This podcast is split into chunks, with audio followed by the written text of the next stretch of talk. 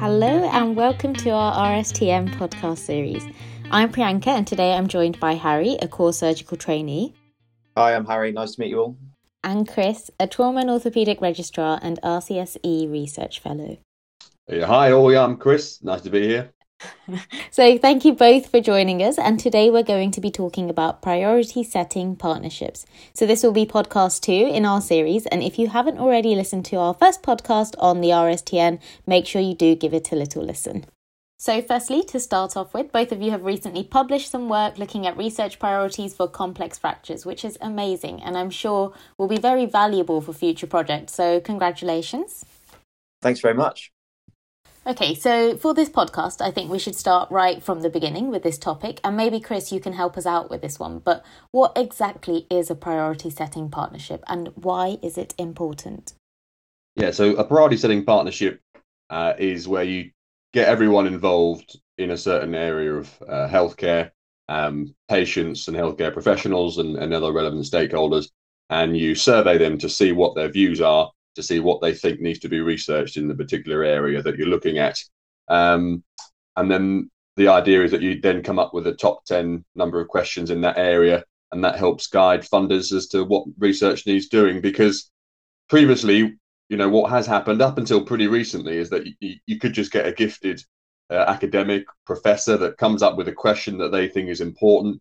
They write a very eloquent summary of the literature, and uh, and, and then the funding body reads it and thinks, "Wow, that sounds really quite compelling," um, and that they give them, you know, a couple of million pounds of taxpayers' money, but perhaps it's a question that no one else was really interested in, or people are so uninterested in it that that, that study actually fails and it, and it doesn't deliver. So, um, a priority setting partnership is really, you know, for, for the NIHR, that's um, it helps them use decide how taxpayers' money is going to be used because healthcare is such a broad area that if you there's only you know that they have specialists on their panel, but you know it's really hard for them to sway through all the possible questions um, that, that that could be that could be answered or, or asked. So it's really a way of getting priorities and questions and directing those, putting them in a, in a very succinct way uh, for funders to then take forward and, and decide how they're going to spend you know charity or taxpayers pennies.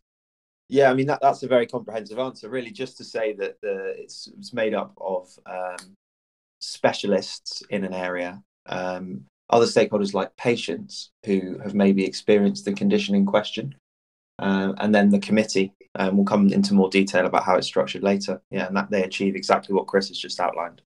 Okay, so we talked about how priority setting partnerships identify top 10 research questions to basically guide future funding. But how exactly do PSPs do that?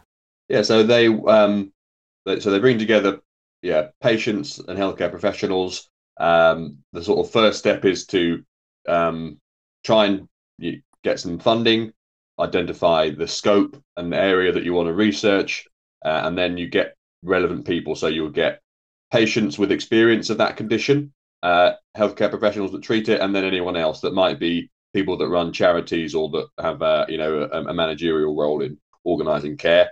And then you get them together and you say, right, what do you think of this scope? Um, do you think we've got everyone we need? And you know who who should we ask? How should we ask them? Uh, and then they go on and and then you, you sort of launch the launched a survey. Um, there's a few rounds that we may come on to, but they launched a survey and they say this is uh, this is what needs to happen. Essentially, the survey is something that exists. Uh, you know, back in the day, it would be paper. These days, you often use a system like uh, Google Forms, mm. and you're asking the the patients and the clinicians and um, allied health professionals.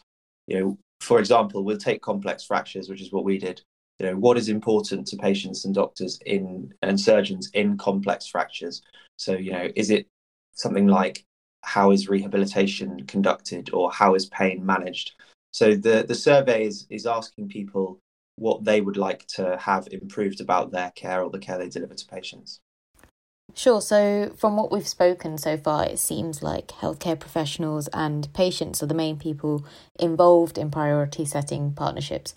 But is there anyone else that might be involved? Uh, so it really would be those two key um, stakeholder groups, so patients and healthcare professionals. And the key is that you know it's not just surgeons, it's not just doctors. Uh, uh, you know, it's um, allied healthcare professionals, um, psychologists, physiotherapists, occupational therapists, nursing staff, uh, and then, as I say, I mean, those would be the those are the sort of the key makeup, and then other ones. Uh, so we've got um, some charities that we partnered with. We've got um, people on their board who, who are coming just to see if the questions that are coming align to their aims, and, and then they can just sort of steer their charities scope uh, in a similar direction if they're interested. So really, you know, it can be can be anyone involved that, that's got an interest in in improving he- uh, health in a certain area. So we touched on the priority setting partnership that both of you had done for complex fractures. But say, for example, if someone was a complete amateur, how could they set up a priority setting partnership? So what you would do is you'd look on the James Lind Alliance website, and then you'd see all the ones that have already been done. Let's say there's a hundred. I think there's you know I think there's over a hundred now, but roughly a hundred. And then you might say, oh look, that one's already been done. I'll just go and answer one of those questions. But if you know you've looked through you can't find anything that is, is close to the area you're interested in, uh, then you would say, right, I think this needs to happen. Uh, I think we should focus on this area. You find two or three people uh, who are interested in taking the lead, and then you would apply for funding. So, for instance, often they're from professional societies. So, the, the Orthopedic Trauma Society, um, AOUK have, have funded the complex fractures one. You can also ask, yeah, the British Orthopedic Association. They they they've got a little pot that, that they will give every year to partially fund them. You can ask BACPRAS or RSTN or you know the Hand Society. Um, so that's what you do. And once you'd got some funding, uh, you would then apply to the JLA and say you do a readiness questionnaire and you say this is the idea, this is the scope, this is who, this is what we want to do, this is when we want to do it, uh, and this is how we're going to do it. Uh, what do you what do you think of that? And they'll say, sounds good, or they'll say, mm, no, you need to think a bit more about this. Maybe you need some more funding. Maybe you need to get a bit wider uh, engagement, and and then come back to us. So those are the first sort of steps um, that you would need to go through. And in terms of funding, there's a template cost uh, on the JLA website, which I, th- I, think they quote sort of thirty to fifty thousand pounds to do one of these. Uh, and so if you're paying it, you know, if you're paying everyone and patients and and people to attend, and you're paying a coordinator and the lead, you know, that that could be up to fifty thousand pounds. But if it's incorporating PhD students or people that have already got salaries, you know, at the hospital, then you could do you could deliver one in uh, with around twenty thousand pounds. I think would be the minimum. I think it might be worth talking about the team and who it's made up of. Mm-hmm. So uh, in the team, as Chris says, you have the chair, and that that's someone sort of provided by the James Lind Alliance. Uh, and then you have the information specialist or specialists, uh, which is a role that uh, Chris led with and I supported with, going through and checking the evidence behind questions, and we'll come on to the exact role of each. You have then experts in the field, so maybe consultant surgeons or medics, physiotherapists, psychologists who can add different perspectives and they sort of form the committee who will meet periodically and drive the process forward uh, under the sort of quality control of the chair from the James Lind Alliance themselves. Does that sound right, Chris? Yeah, that's uh, that's the sort of main makeup of it. Yeah. Okay, great. So, say for example, now we've set up a priority setting partnership. How does it really run after you've set one up? Yeah, so you've set it up. You've had uh, you've got you've got uh, a load of patients, you've got a load of healthcare professionals and other stakeholders. You get them round a table or a Zoom room, and then you say, um, again, you agree the protocol. Everyone thinks, yeah, that sounds about right. Or they say, no, we should exclude that, or we should include that, or you know, what about should we include children or not? And then once everyone sort of agrees, uh, and you've looked at other um, PSPs on the JLA website, and you think that you've got a, a nice scope, then you design a survey. And so you, you, and what you're just trying to find out is broadly speaking, what are people's um, interests? So for complex fractures, you were asking, you know, what are you interested in the treatment of complex fractures? And you could just ask them that question, but most in most cases, you give them a bit more prompting. So you might say, what are you interested in, you know, in the early treatment or, you know, in the outpatient rehabilitation or, uh, you know, or, or anything else you want to tell us. So you do a survey and they're white space boxes just asking. And then that runs for a few months. That's so that's number one. So you take those and you'll you'll get anywhere between sort of 200 and several thousand responses to that.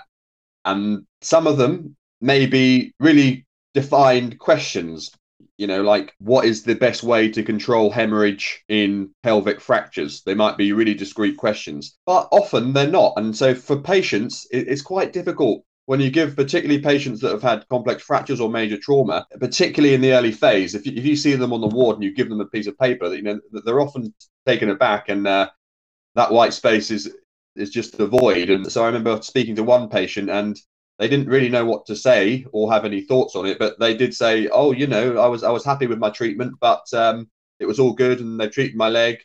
Oh, you know, they sort of realised a couple of weeks later that I'd broken one of my wrist bones, and um, but no, I was otherwise pretty happy. So you know, that was quite a long dialogue, and and and way the way that was converted into a question is, you know, how can we avoid missing injuries in patients with complex fractures?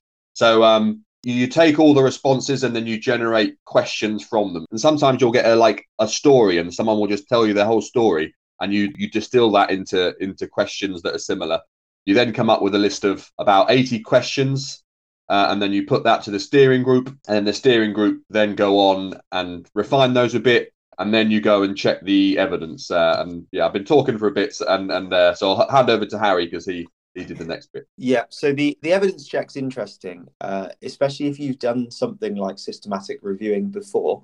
It will feel somewhat familiar, but it's it's slightly different as well. So, for example, in our case, the JLA's criteria within the relatively recent time frame, five or six years, had there been level one, so a randomized controlled trial research into that question. So, if we take a simple example, in a complex fracture uh, in the tibial plateau, should a patient be treated with, uh, you know, plate X or plate Y? Had there been a trial four years ago, we would say, look, that that's a definitive answer. This trial has answered that. We won't include that. But you can imagine for most questions, which are quite sort of vague and open, there isn't a trial from the last few years. So we found that very little had already been answered according to that criteria. In summary, you perform 40 or 50 small systematic reviews with a very uh, strict study type and date criteria when you're doing it. Put it into a table and say to the group, look, um, you know, 47 of these 50 questions remain unanswered and they can continue to the next stage of the process. Great. So, what is the next stage of the process then? Yeah, so the next stage, once you've checked the evidence, is that uh, you say, right, we had about 50, 60 questions, and um, of which a number of those were answered, and we've got 48 questions that we now know have not been answered.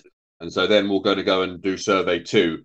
And, and so once again, everyone in the steering group and the healthcare professionals and patients have had their look and they say, yeah, I think that that's fair. And I think, and what, and what we do is you look back as well and you say, of all the, the 200 or 1,000 responses to survey one, the patients and the steering group look and they say, yeah, that, that question, that initial submission, I agree, Chris. I agree that question there that they said represents that sort of one of those 48 summary questions or they'll say, no, it doesn't. We need to split that up and, do something else. So once you've got those summary questions around 50, you do survey two. And then in that case, again, you can have paper or online or both responses. Uh, and then you say to people, please tick your top 10 questions. Uh, and that can be done in a different way. You can you can do a top 10 and then you can filter it down and say, now put these in the right order. But broadly speaking, you're saying pick your top 10 again healthcare professionals patients and other stakeholders. You then analyze that and say right what were the what were the top ones? And and one of the important things is that you want the patients to have an equal voice. Yeah if you've got 10 patient responses and 100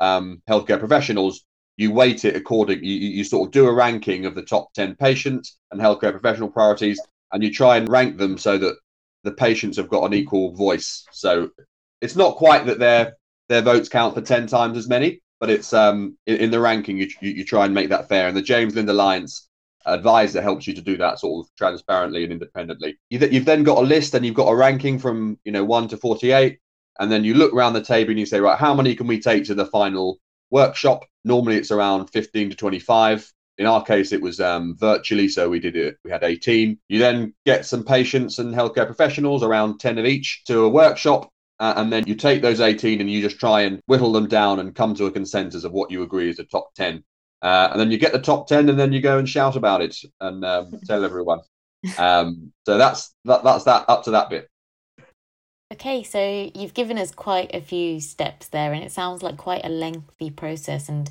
Harry mentioned 40 to 50 systematic reviews. So, how long do you estimate it takes to carry out all this? Yeah, so I think they quote 18 months on on the website, and I think our find ours was about 21 months. It was a little longer because of COVID, but um, it, it, varies on your on your own drive. You know, it's very easy just to sort of start a project with a big steering group, and then you can just you know wait and wait, and um, you know if you're not really pushing people to to keep replying and drive responses, you know, it, it can drag on. And I've seen other ones where you know it, it, has dragged on for you know for a couple of years for those sorts of reasons. Uh, but generally speaking, 18 months to two years is, is what you'd expect from the time you sort of you, have got some funding together and you're putting the application into the JLA. Um, Chris, one of our motivations for doing this podcast was in the hope that we could inspire and guide other people to do similar projects. So we faced some challenges with uh, engagement during COVID and just getting people to respond to the survey. So, what tips would you give to future Chris Bretherton if he was doing this again to get people to fill in the survey and to make it work during a pandemic? Yeah, well, indeed, I am doing. Uh, I am doing another one. So, my advice to myself and to other people has been um, yeah, some key things are your steering group. You know, it's very easy to think that you want a steering group of just the biggest profs with the, you know, the biggest number of letters after their name, and uh, I think that's probably what most people go for, in, in, intuitively. But the reality is that that only goes so far. So there, those those big profs are very good at sort of sending some emails out to people, but the the absolutely fundamental challenge is getting patient responses Mm. And um, so for the major trauma one, we were like, right, there's 25, 26, 28 major trauma centres in England and Wales. This is going to be fine. We've got loads of people. We'll easily get the responses. But, um, you know, it didn't work like that because, you know, to actually, as I said, to, to get a patient, particularly for, you know, the first part of the survey, to go to a patient and say, please fill this in, it'll just be a, a, they'll draw a blank and, and they really need someone to sit down with them for five minutes and say look this is what we're doing. This is why we're doing it. Do you need any help with that? What do you think? So you know big profs they don't have time to do that. So really you, you want a mix of of eminent people that have got good networks and you want people that are on the you know on the front line of all sorts of levels of seniority that are passionate about the project and are, and are going to happy to sort of sit down with patients in hospital and clinic and and give them this uh, information. So that's the key, which is basically diversity on your steering group is is point number one. Uh, point number two is that you need some kind of um, like magic bullet for patient responses. And you know, when we did it, we thought our magic bullet for complex fractures would just be that there's, there's a major trauma network, but no, that that wasn't enough, as I've sort of alluded to. So many people have like charities. So there's, I think there's a, you know, there's a big diabetes or stroke charity, and they had a really good patient group from patient networks from these charities. So that was their way of getting patient engagement. Other people have got um, community groups um, at, at, various hospitals, so you know that's that's useful. And, and then what we're doing for the, this new major trauma one is that we're doing an, an, ethics application to post this out um, to people, uh, to patients using the TARN network. Now that's not been done, but the reality was the patient responses they don't come by magic. They don't just appear. That you know they take a lot of work, and you really need a strategy um, just saying that you're going to leave some leaflets in clinic, uh, they're going to roll in. That that doesn't work. Uh, so that was number two, and uh, yeah, we'll leave it there for now, unless you've got anything to add, Harry. Yeah, I mean, I think that's all right. And we were one of the first groups to do this during coronavirus, and there was a lot of PSPs which shut up shop and said, "Look, we'll resume again," uh, in the hope that it would all blow over after six months. So uh, various things were taken online. Um, how would you reflect on how that went and how things from that process could be sustained for the future? Yeah, no. So I think online is a great way of doing it, um, and uh, you know, keeping costs down, reaching more people. So we're for the major trauma one, we're doing an international one, which lends itself to doing it online. So I think for the steering group meetings and everything, great. Why why not online? But for gathering the patient responses, um, you know, often these are done at face-to-face conferences. You go to a face-to-face conference, there's 100, 300 people there. You get you print out a survey or you give a link, you get you know, and you get 100 responses within within five minutes, which doesn't really work online. People, you know, if you sit them down and say, right, you're going to wait five minutes now during this talk, and then you're going to leave, then you'll get it. But if you just put it on a link, you know, on a Zoom link, people will just ignore it and they'll go and have a cup of tea instead. Uh, so that's one limitation. And the other limitation is um, many people uh, use patient volunteers. So patient volunteers go into hospital, um, and if they're on the steering group or they're engaged, they can when they're talking to patients um, on the wards that they go and they give these surveys and, and they do them. And that's what other PSPs have done in the past.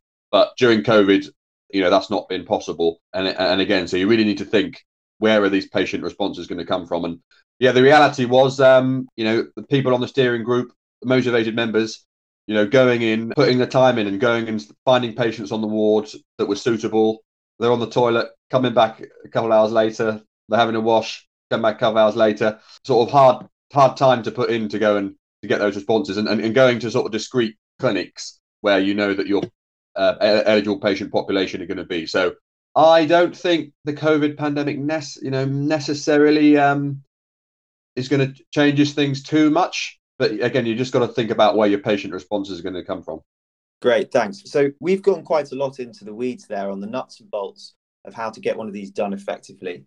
Uh, but I think we should just summarize by saying that the outcome is that you you have a paper written up which gives uh, top 10 questions unanswered research questions in a particular area so in the case of what we did within complex fractures 10 important research questions the process has delivered which are highly desirable for the NIHR and other funding bodies to fund over the next 5 10 15 years uh, as determined by patients and clinicians so that's that's what we're doing it for mm.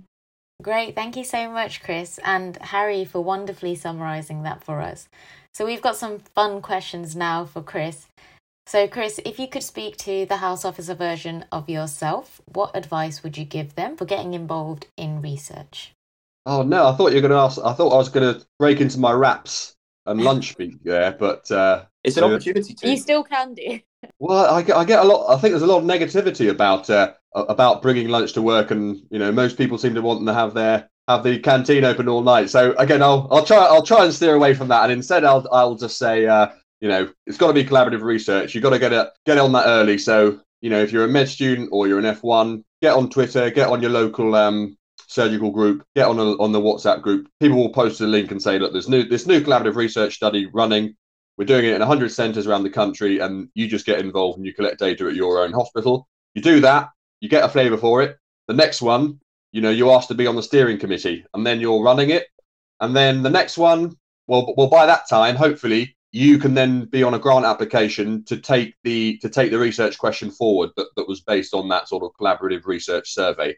Um, so yeah, it's just sort of starting, getting getting on uh, uh, uh, and collecting some data, and then working your way up through the responsibility as as you're in as you're in uh, interest peak. Bless you, Harry. I think we just caught the end of a sneeze. But um, Chris, can you remember your first ever research project and what was it? Yes, I think it was um it, it was either one on um an audit of vaccination in renal dialysis patients, or it was what a, a collaborative project on inguinal hernias. And um, yeah, that was a very yeah that was sort of ten hours work for yeah a collaborative publication. So that was um, and I was definitely in the sort of box ticking zone in, in that in that stage of my uh, career. Less so now. Amazing. So well, that's all for today's podcast, and I really do hope both of you have had some fun talking about priority setting partnerships. And thank you so much for joining. Thanks very much. Yeah, and yeah, feel free to you know find us on find me on Twitter or email, or you can look at, you know, it's worth just looking at the JLA um, JLA website for more information on this. Thanks very much. It's worth following the James Lind Alliance on Twitter, and on their website, you can find information of the ongoing skin cancer surgery PSP, uh, which is inviting responses relevant to the listeners of the RSTN podcast. Thanks very much. Amazing. Well, that's all for today's podcast. A big, big thank you to Chris and Harry for joining us today. And a big thank you if you are listening out there. Make sure you do check out our other podcast and subscribe to find out when we release any new podcasts. Again, thank you and bye bye.